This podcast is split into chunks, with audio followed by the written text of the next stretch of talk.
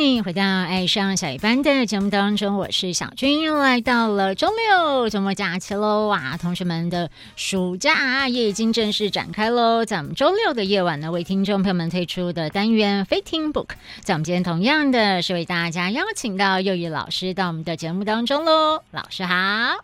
还有小娟，还有所有的飞听 book 们，大家晚安。耶、哇，我们现在来到了7月份了，也是同学们对、7月了，好热，7月了真的也是很热哈。对，然后我已经很久没有放暑假的感觉，不过刚刚听到小娟说，哎，对哈，好像要放暑假了，对，放暑假了，嘿，暑假也正式的到来了。那。不知道现在大家的暑假都在做些什么事？是会排更多的活动，还是说就真的是放假的感觉啊？好像应该都有哦。那我知道现在很多人其实大家在放假的时候，其实如果没有说出去走走或什么，大部分就是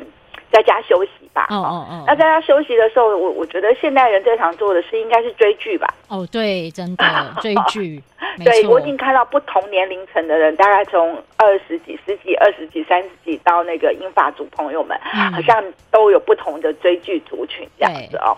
那今天在跟大家分享书之前呢，我其实就是想要分享说，我前一阵子好不容易，其实以前大家现在大部分追的都是可能韩剧、陆剧比较多一点。那前一阵子我自己很喜欢的一部日剧的名称叫做《重启人生》。哦，《重启人生》。对，那我觉得这部日剧真的当然不是我们今天要介绍的书，只是有点相关了哦。那但是呢，我觉得这一部日剧我非常建议，就是没有看过的人，就是一定要去看这样子哦。那它的设定就是它的整个女主角，它是有一个女主角的一个很奇妙的人生来做一个就是角色设定。那这个角色设定很有意思，就是这个女主角可能呢在30几岁的时候，她就会碰到意外就走掉。然后呢，它里面就有一个设定，就是说你在要投胎要转世之前呢，然后可能就会到一个就是接待处一样，然后接待处的人问你说，那你接下来，他会跟他讲说，哦，你接下来下辈子可能要去变成一只什么蛇啊，或者是一个兔子啊，或什么东西之类的哈。他说，那你如果不想要的话哈，你也可以决定了就是 reset， 就是重启人生一下哈。然后呢，那个剧就是在我记得就是大概重启了大概4、5遍。然后每次这个女主角就是安藤樱演的女主角呢，她就得从小的时候出生的时候开始，可是她在那么小 baby 的时候，每次重启以后，她都是一个30几岁的灵魂这样。然后呢，她重启人生的目的当然就是因为在她知道的第一次的人生当中，里面有很多事情她可能有来不及或出意外，或者是她朋友走掉，或者她自己怎么样的事情，所以她必须要设法就是在不影响很多的情况之下，能够进行一些校正或者是一些调整这样子哦。那我其实自己在看这部剧的时候，其实它的剧本不是那种很高低起伏很明显，那其实是一个非常很人生很生活化的剧本，但是可能因为演员很到位，然后我就一直在想说，对啊，如果我们也有同样的机会，然后呢，你也可以在同样的选择点里面。然后你可以做选择的时候，那你会不会重启人生啊？或者是说我们在我们的人生当中里面，可能真的有一些时候，我们也很幻想过说，哎，为什么我们不能够像戏剧的设定那样，就是说可以有一个重启人生的方式或者是机会这样？啊，所以在这个前提之下呢，我在看完这个剧，想很多事情的状况之下里面，然后我觉得到底要不要重启人生，或是重启人生可不可以呢？真的变得很不一样。那我觉得呢，跟今天分享的这本书其实上是有关系的哦。那这本书的书名呢，其实它中文的名称就也翻成叫做《重启人生》啊。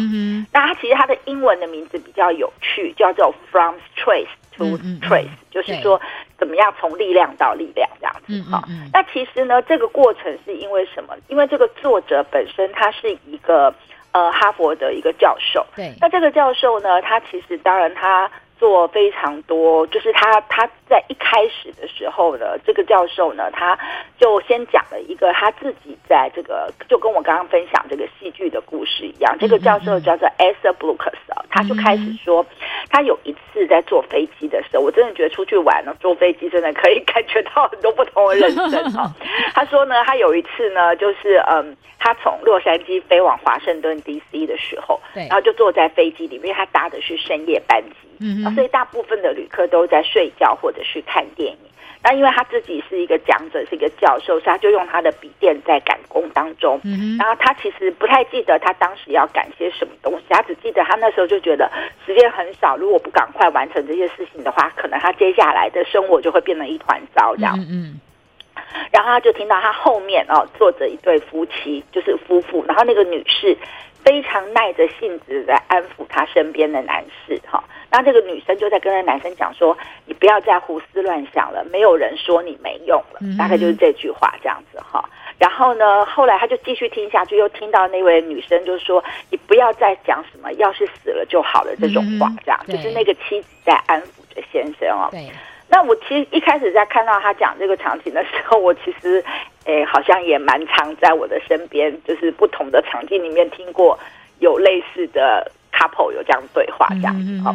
然后呢，这个作者他就说他不是故意偷听的，只是他自己是社会科学家嘛，然后又在教书，又在心理学，那他就觉得那这对夫妻到底是这个先生发生了什么事，所以他就开始竖起耳朵听后面的人到底在讲些什么话。对，然后他一边在竖起耳朵听的时候，一边就开始想象说，那个男生可能会是一个什么样的男生，这个男生这个丈夫可能是一个无名小卒，辛苦了大半辈子，然后年轻时候的种种梦想都擦身而过，然后没有能够去做比较好的职业选择，没有能够进入好的学校，没有勇闯的事业，反正想的就是这个男生很糟这样子。对，然后想象说这个男生为什么会讲出那样的话，可能就是因为他已经年老力衰，然后不再被需要，最后只能被迫退休等等的场景这样子。然后呢，终于就是那个航程就是到了，然后要落地的时候，机上的灯就打开了。那他当然会，如果知道我们好奇心，我们一定很想知道后面那个一心很想死的男人到底长什么样子这样哦。结果他回头去看的时候，他就发现说，他认识这个男生他说这个男生呢是一个家喻户晓，在美国家喻户晓的名人，而且是一个英雄人物。然后呢，他是一个大概85岁的老英雄，而且是非常受到美国大众敬重，而且因为他是以有勇气、有爱国心为人称道的。那因为他缔造了很多的丰功伟业哈。那所以呢，他甚至这个作者说，他从小就把这个人当偶像来崇拜这样。然后那个老先生他站起来准备下飞机的时候呢，机上其他的乘客也认出这个人，所以大家就开始，我们在看到名人的时候，大家都会开始习俗习俗习俗这样，对不对哈？然后呢，他果然引起这种骚动。然后当他走到了驾驶舱门口的时候，机长还出来向前致意，就是跟那个老先生说啊，什么什么什么先生，我从小就很崇拜你。然后他就看到那位老先生在前几分钟还非常的厌世，很想死，觉得自己很没有用的老英雄，听到别人说我从小就很崇拜你，他这个人瞬间就变得神采飞扬这样。所以作者就在想说，那我该怎么样形容这位老英雄是比较贴切呢？到底我该形容他的是现在这一秒的容光焕发，还是在20-30分钟之前跟妻子诉说着说不如死去的这个男人这样好？所以他说这一幕他在接下来的好几个星期当中，他都忘不了这个很矛盾的一幕。然后这个时候呢，其实这个作者当时那是他2012年夏天的事，然后那时候他刚过48岁生日哈，他自己就觉得说，虽然他没有像那个85岁老英雄那么有名，也不是一个享誉国际的什么著名的讲者，但是他觉得他的生活过得还不错，事业也很顺利哈，然后也出版了几本书，然后讲座也都是成绩还不错，而且还在纽约时报里面开了专栏。然后呢，他就想说，他48岁了，那我们是不是以前都会常常讲说，我们呢可能在30岁、40岁可能都会列下一些这个愿望清单嘛，对不对哦？他也去做了这件事，他就说他找出了自己在40岁的时候写下的愿望清单，然后他觉得他40岁的时候，那时候他很确定，如果他愿望清单上的事情都完成了，他就这辈子死而无憾了这样哈。然后他那时候48岁，然后回头去看40岁的清单的时候，发现说，我有达标而且是超越哈。对，他说，但是48岁的他并没有因为达标而且超越感觉到非常的满足或幸福。他说他虽然是心想事成了，但是他没有想象中的快乐。那这真的很奇妙，你看我们讲了很多时候，我们都在讲说，如果我们可以心想事成的话，是不是就觉得是很幸福的感觉这样。所以呢，他就发现说，好奇怪哦，我们这么努力，然后呢，我们做的更多，但是我们觉得好像也达到了目标，但是为什么成就感或幸福感却因为我们做的更多，所以就变得更少这样子哈。所以他就觉得他落入了一个我们叫做奋斗者诅咒的过程这样子哈，就是说我好像很努力啊，很奋斗啊，但是我的人生到底怎么了，就会碰到这种样的一个状况。对，然后他自己就觉得说，好，那既然他在50岁之前呢，他产生了这样的一个生命当中很大的疑惑，然后他自己既然是社会科学家，所以他就要来看看说，那我们是不是真的人生就一定要是这样，然后是不是有重启人生的可能性。所以呢，他就开始呢钻进了各种的研究的文献里面，然后包括社会科学的、脑科学的、哲学的、神学的、历史学，总而言之，然后他也去做了很多的访问，然后就发现说，哎，真的他说的这个叫做奋斗者的诅咒，其实我们很多人都有这样哈。所以他说，也许呢，你现在如果有机会听到我们分享这本书，或者是你拿起这本书真的去看的时候，你有可能呢，虽然在不同的年龄层上面，但是呢，你可能在你过去的人生当中，可能为了争取好的成绩，或者是为了争取好的成就，你可能牺牲了很多事情哈。那所以你可能会发现，你很努力、很努力、很努力、很努力之后，但是你却不是很开心这样子哈。所以他就觉得说，那如果你就觉得人生也是这样的时候，那你可能就需要有一个重启人生的这个 reset 键这样哈。这样的话呢，你可能就会发现说，其实你不用一直为着过去的那些努力，然后觉得没有那么好的成就，然后觉得好像自己的人生是被诅咒一样。他说，你可以破除这个奋斗者的诅咒，然后你就会觉得说，那人生是不是真的就一直这样下去了？是不是我可以离开我习惯的领域，或者是不是我可以呢去跳出我觉得已经比较安全的舒适圈，然后去做出一些就生命当中的改变。那虽然你可能还是有恐惧，但是你可能可以把这个恐惧的能量转变成是一个全新的力量来源这样。那他自己这个人，就是我说这个作者，就是呢哈佛大学的教授叫布鲁克斯亚瑟西布鲁克斯，他其实也是人生很有趣的哦，因为他写了很多的书哦，而且他自己除了教书，然后除了写专栏之外，他还是一个就是很会演奏法国号的乐手哦，而且他常常跟着他的古典乐团，就是在美国和西班牙各地巡回演出这样子。所以呢，他其实是不断的在挑战他自己人生的人哦。所以他在这书里面，他就提出说，如果你也有刚刚我们说的这种，我奋斗了这么久，我努力了这么久，我现在人生到底怎么样，或者是呢，我怎么还什么都还没有得到，我的人生可能就觉得好像戛然而止等等的情况的时候，他说呢，你也许可以从这本书里面去看到几件事，就看到第一件事情就是，你可能要去重新思考成功的定义是什么，因为他在这本书的副标，英文的副标里面，他就告诉你说，你可以 finding success， 就是发现成功，还有 happiness 幸福，还有你的 deep purpose， 就是你真的很深刻的人生使命，在你的第二人生或者是下半人生的阶段，或者是因为这个第二人生不见得是你一定要退休以后的人生或者怎么样，每个人都可以有一个自己的时间点。对，所以他说你可以在要重启人生的时候，你要重新去思考一下什么叫做成功哈，就是你要戒掉说一定要呢追求某种物质上的，或者是呢就是物品上的，或者是某些别人的标准的成功。他说你要戒掉对这种物质上成功的瘾啊，然后你第二个要思考说什么叫做活好，就是你活得好。他说那活得好的部分就是你反而要反向的去思考一下失败跟死亡是什么事情。对，就是人生一定会有失败，那失败给你带来的是什么，然后失败给你的这个意义是你这个人不够好吗，还是失败只是告诉你说你只是在某些事情上面可能要重新做一些校正或者是一些调整。然后他说我们人呢一定会面对死亡，所以死亡的这件事情呢，你也要好好去思考一下说，那你怎么样可以活得好好的，然后呢好好的活着，然后呢能够去迎接就是好好的死亡的这件事情。好，然后他说在重启人生里面，你当然要做的事情就是要去重新认识自己，哈，嗯，所以呢，你要从以前你可能是符合别人的需求、别人的期待、别人的期许，然后追求外在的成就，那你可能要转向去发展内在的力量。嗯嗯。然后他也说，既然你会想到重启人生的这几个点，那一定表示说，在你前一个阶段的人生当中，你可能有碰到一些你很脆弱的时候，嗯，或者是你觉得自己很无能为力的时候，嗯，或者是你自己觉得好像没有办法撑起来的时候。但是他就告诉你说，在重启人生的关键里面，化你的脆弱为一个力量是很重要的事。他说怎么样可以化脆弱为力量呢？他说你要懂得分享你的脆弱啊，所以他其实是在这四个非常重要的概念底下，去帮助我们打破一些所谓奋斗者的诅咒啊。所以他在讲了这个故事之后呢，他就开始说，好，既然他因为飞机上的偶遇改变了自己的人生，所以呢，他就开始决定说，他一定要重启他自己，他不要再觉得，他可能不想要像，他所听到的85岁的老英雄，然后觉得哦啊，人生就是这样，然后可能到的时候还会觉得自己没有什么成就哦。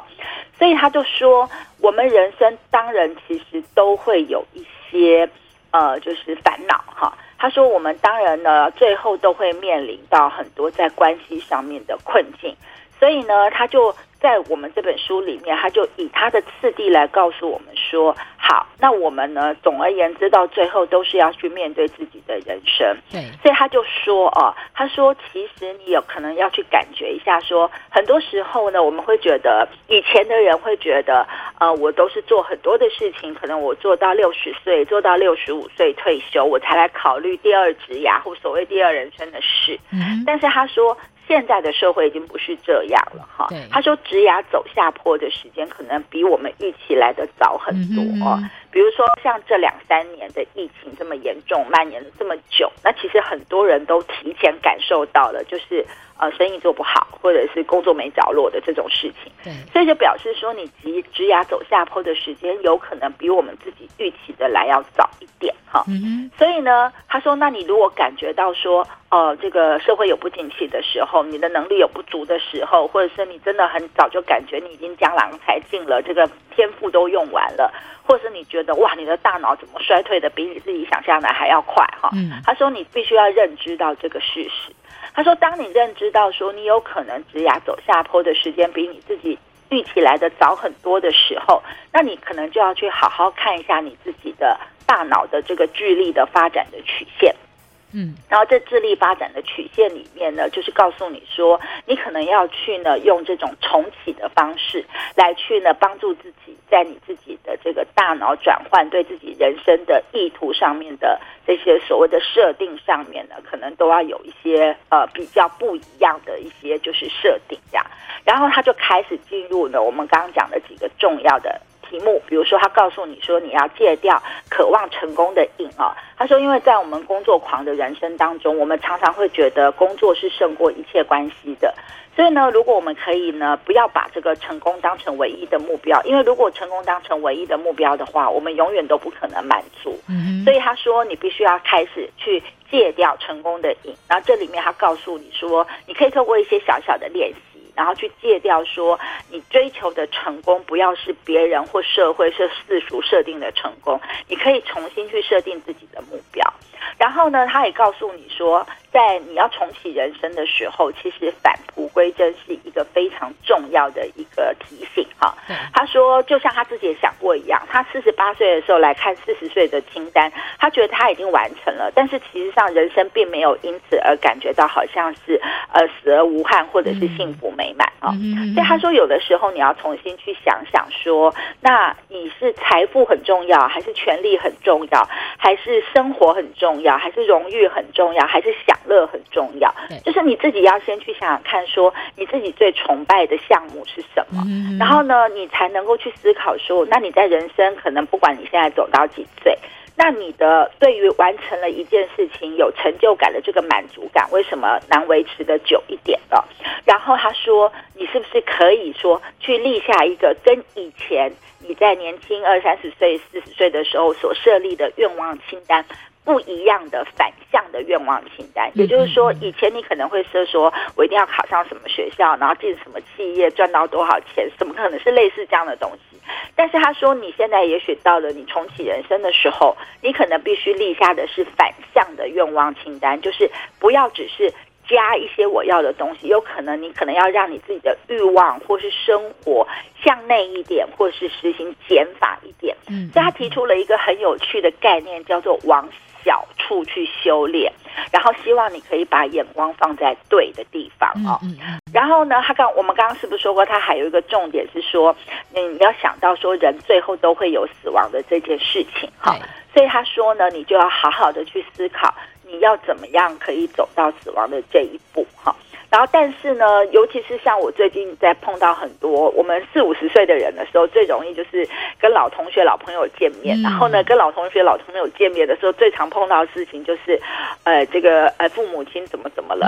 谁又生病了，小孩又怎么样哦。而且呢，在现在这个社会里面，最常碰到的一些我们比较不喜欢的或者是觉得很痛苦的事情，就是我常常听到我的伙伴，他们可能是自己的长辈可能开始迈入这个衰退，就是失智的症状，所以他们自己也会有这种，会不会以后我们也失智，也是要怎么样的一些所谓的担忧。那也有一些呢是小孩子好，或是身边的人，他们开始产生一些情绪障碍，或者是比如说忧郁、躁郁等等的情况。现代人的这种所谓身心的状况，或是这种脑力上或心力上的这种不平衡的情况，其实是非常多的。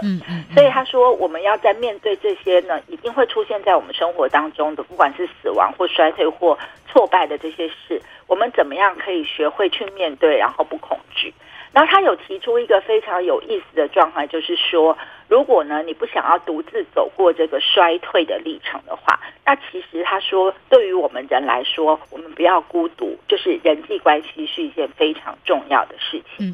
所以他就特别列了一个很大的章节，告诉我们说，我们要培养我们自己的白杨林，就好像树木一样，我们要培养我们旁边有我们跟我们就是同类型的这种好的人际关系的朋友。所以他说，你有好的人际关系，维护好你的支持系统的时候，爱会帮助你战胜一切。然后你就会发现，你原先感觉到的那种独自撑得很辛苦的那种孤单感是可以治愈的。所以他就告诉你说，你在职场上，你在生活的各个不同面向里面，不同的领域里面的友谊都是很重要的哦。但是他说，因为我们太常追求工作上的成就了，所以呢，我们这种工作狂或者是这种很努力奋斗的这种状态的人，我们就很常忽略掉说，我们其实在工作上是可以交到朋友的，或是我们在职场中是也可以找到知心的伴侣的哈。所以他说，很多人常常会告诉我们说，我们如果在职场上，同事啊都是有利害关系的，客户呢也不可能变成你的朋友，所以你就会觉得说，所有的东西都是只能自私自利一点哦。其实很多人会有这样东西的发展，但是他说，你可能要重新去检视一下你建立人际关系的方法，跟你经营人际关系的模式，然后你才会去看看，如果你现在发现你的人际关系里面呢，你发现你都没有真的朋友，都只是一些社交关系或者是商场上的关系的话，那你可能必须要能够去好好的去思索一下说，你该怎么样去调整这个部分。然后他在调整这个部分的时候呢，他说了几个非常有趣的东西，就是说你可以呢透过3个步骤的方式去摆脱掉孤独，去建立你长远的关系。他说这3个步骤呢，我觉得也很有趣。他说呢，成功人士，他是从成功人士身上呢去整理出这3个步骤。他说，因为他看到所有的太工作狂的人生当中的人，他的工作胜过了一切关系，所以他在家人、朋友、同事或者是学习的领域里面都觉得很孤单哦，因为他们就只有工作，其他什么人际关系都没有。但是他说，真正的成功人士不是这么做的哦。所以他说，真正的成功人士呢，他会透过3个步骤去跨出他自己的那种孤独的感觉，去建立对他自己比较有支持作用的人际关系。那这三个步骤就是第一个，他说你一定要事先分配时间。他说呢，成功人士擅长边际思考，就是他很确保他每个小时都会以最理想的方式运用哈。所以呢，他的问题出在这种思维永远会让生命里的某些东西被边缘化。所以呢，他就会发现很多人就说我宁可多加班1小时，但是我也不愿意呢多给自己1点小时的时间。所以他说呢，在你想要跨出孤独的这个感觉，然后呢去找到拥有支持你自己的人际关系的时候，他的建议就是像他自己一样，他说他每一个月会找一个星期天的下午，然后花1个小时的时间去想象自己处于人生的尽头，然后爱的人都在身旁。然后他就去想象说，那如果有这样的时间，那这些人他们会对我说什么呢？然后呢，他在利用这个观想跟这个想象的这个心理链接结束之后，就会回到当下，因为他就会去想说，那我一定要，我如果去想象出来这些人他会对我说的话，可能对我有抱怨，可能对我说都不陪我或什么东西之类的，然后他必须要重新回到他现实的生活当中里面去思考说要如何分配接下来几星期的时间，然后他要如何利用呢每一周作为单位的时间来培养他想要培养的重要关系，以便让他在真正临终的时候，然后呢刚才想象的事就是呢那些爱的人在旁边呢，他们对我说的话都是我觉得会很感动或很支持我的话。他说他每次都要做这种事先分配时间观想在事先分配时间的过程，然后呢他说经历过这样的东西之后，他可能会决定准时下班，然后把工作留在办公室，回家吃晚饭，然后饭后和家人看部电影。因为你这样有思考过你重新分配时间的这个方式，你才有可能去启动你的不同的人生嘛。然后呢，在离开孤独的第二个步骤叫做你要懂得做你自己的核心要务哦。意思就是说，很多企业他发现很多企业会失败的原因出在一个叫做 Addisol 的 problem 哦。他的意思就是说，曾经就是有一个很著名的商业案子，就是福特汽车在1958年的时候呢，他们呢就是呢出了一款车叫做 Addisol， 但是呢这个消费者完全不买单哈。那因为这个 Addisol 是福特高层他们自己喜欢的，但并不是消费者想要的或需要的。那他说这种心态就是 Addisol problem 呢，其实在我们在处理人际关系的时候，我们也常常会犯这种错哦。所以我们常常会给出我们想要跟我们喜欢的，但是不见得符合我们身边重要关系他们里面他们所想要的。所以他就说他自己会做的事情是，他会定期列出一些他觉得需要加强的关系的那些名单，然后他会在每一个列在那个名单上的名字旁边列出他们就是这些人需要我提供哪些只有我能提供的事情。比如说他上面写的一个叫太太，那他在太太的名字旁边就写说哪些事情是只有我能够替太太做的，或者是孩子有哪些事情只有我能够替孩子做的。他说呢，他必须要去做这样的一个整理，他才不会去犯那个 Addisol problem。 因为呢，如果他无视于对方的感受的时候，那其实在经营关系上面当然就会摇摇欲坠。那他说呢，在经过了第一个步骤就事先分配时间，第二个叫做自己该做的核心要务之后，第三个步骤就是你要聪明的投资哦。那这里面他也举了一个故事，他就说他的儿子在读高中的时候，这个儿子就问他爸爸说，你最希望我的人生做到哪3件事？儿子问爸爸这样子。然后呢，这个爸爸就想了很多天之后，他就对自己的答案感觉到很惊讶。他说他并没有把他希望他儿子的事情，没有把快乐这件事情放在里面。他说因为他觉得他想过几天之后，他觉得快乐虽然很重要，但是他觉得有使命感跟有意义的理想人生总是会有一些艰辛的时刻的哦。然后最后他告诉他儿子的话说，我最希望你的人生做到的3件事叫做诚实、爱心跟信念哦。因为他认为这3件事可以让他儿子成为一个最好的人。那所以呢，他从那次之后他就发现说，那如果我要好好的经营关系，我是不是也应该把我所爱的那些人际关系的人，然后呢替他们想好3件事，然后接着他反省自己说，如果我希望儿子做到诚实、爱心与信念，那我有没有协助我所关心的这些人在他的人生当中达成这件事？那我有没有把我的时间跟力气跟情感跟专长跟金钱用在培养那些我觉得很好的优秀的品性上面，或者是我觉得别人能够希望别人能做的那些事情，我自己是不是有做到身体力行，然后能够做出示范？那我是不是有投资我自己，然后采取一个新的策略，帮助我自己也帮助他们一臂之力？这是他在书里面呢提了一个非常重要的3个步骤哦。那我自己会觉得，其实在这本书里面，我自己在看他的时候，我的感觉就是因为我现在已经是一个50岁以上的人了，但我自己重启人生的时间，我觉得不是在50岁的这个时候，我其实比别人更早的时间，大概40岁上下的时候，我其实就做了转换跑道的事情。对，那我记得我那时候在做这些事情的时候，所有人都觉得我太冲动了，然后我可能太自我了，我都没有去想到一些什么危险啊、安全啊，然后有没有准备啊等等这些事啊。但是我事后在看这本书的时候，我就在想说，其实我觉得我没有那么的冲动，其实我也是有在这里面去经营过一些事，我觉得我想要有一个不同样的过生活的方式。我记得我那时候在选择我的新的行业的时候，我就心里想说，我想要选择的一个就是当我做的越久，我会越有价值，而且我可能没有退休年龄的这种所谓的工作这样。那我的确现在也是在做这样的事情啊，所以我就会觉得说，他在重启人生里面真的列了非常多就是重启人生成功的策略。那这里面他讲到了一些很重要的关键，比如说你要找到你自己心中想要的那个最重要的东西是什么，然后他也告诉我们说要尽可能去做我们自己觉得最有趣的事啊。然后呢，有的时候呢，虽然就是有恐惧、担心跟害怕，但是呢，你还是要呢抓着那个东西往下掉哈，就是往下跳，就是呢你跳还是不跳，那其实就是往下跳会是比较好一点的。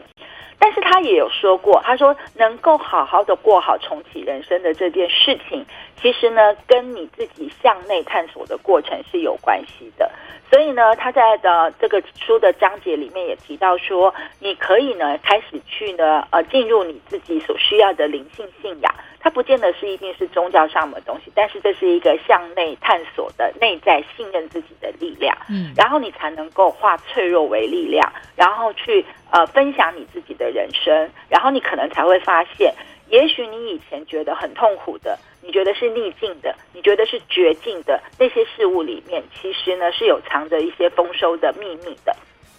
然后他也告诉你说，你可以透过它里面所提供给你的一些策略，然后让你自己可以活出你生命的最大价值哦。那我自己就觉得在看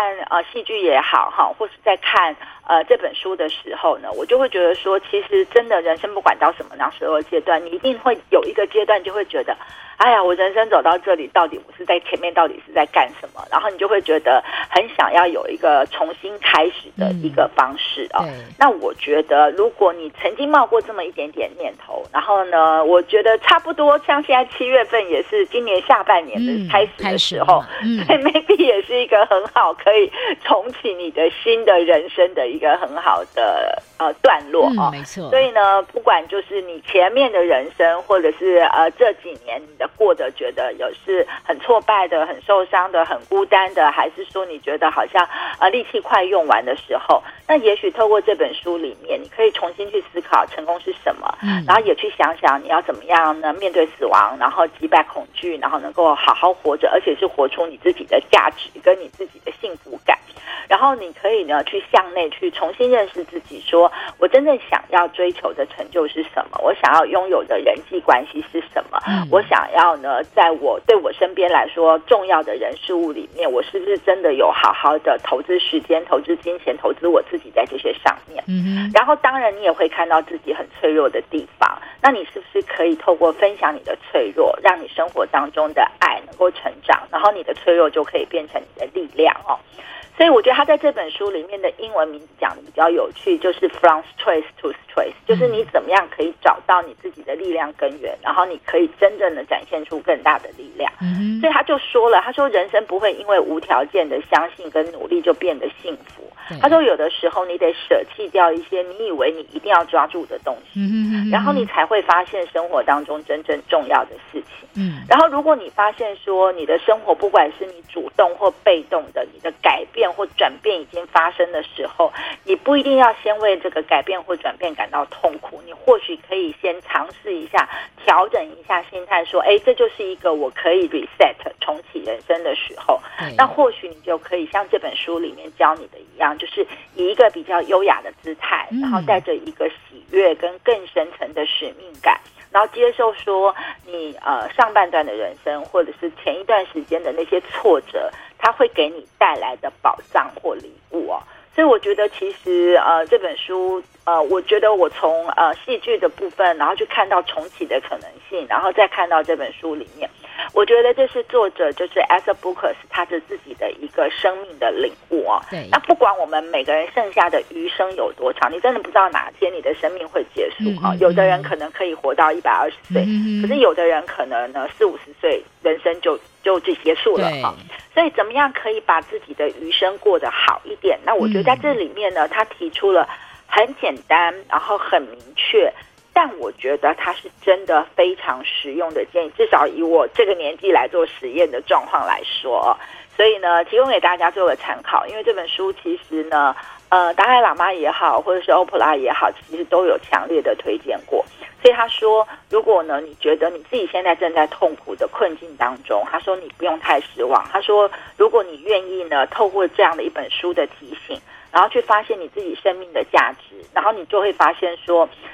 虽然我们现代人在工作上面，在职涯上面真的会带给我们比较多的焦虑跟压力哦，但是他说我们也同样可以在这个会给我们这么大的这个焦虑跟压力的职涯当中，我们可以透过跨越这些难关，然后经营好我们的人际关系，然后找回我们自己真正想要的内在的那个充实的感觉之后呢，你还是可以呢过上一个非常不一样的人生。那我觉得这是我自己想要过，但我觉得好像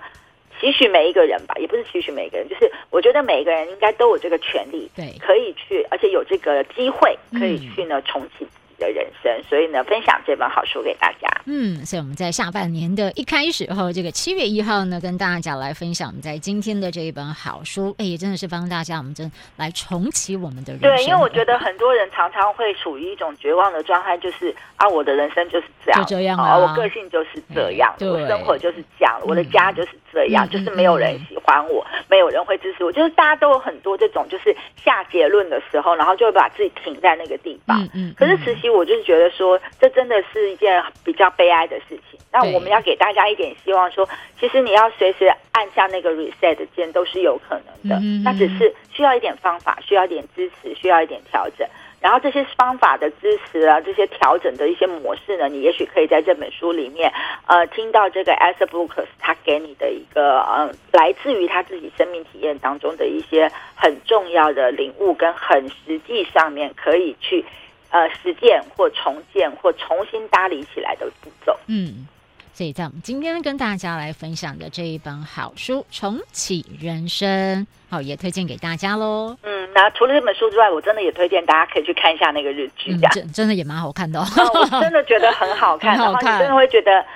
演员真的诠释得很好，然后你在进去的时候，你可以从那里面也可以去思考一下说，对，如果你的人生有重启的机会，你要做什么？你要做什么调整？你要做什么？我觉得这是一个对每一个不同年龄层或生命阶段的人来说，都是非常重要的一个很好的提问。没错，好，所以在我们今天的这一本好书《重启人生》就分享给大家咯，祝福大家。也谢谢侑瑜老师。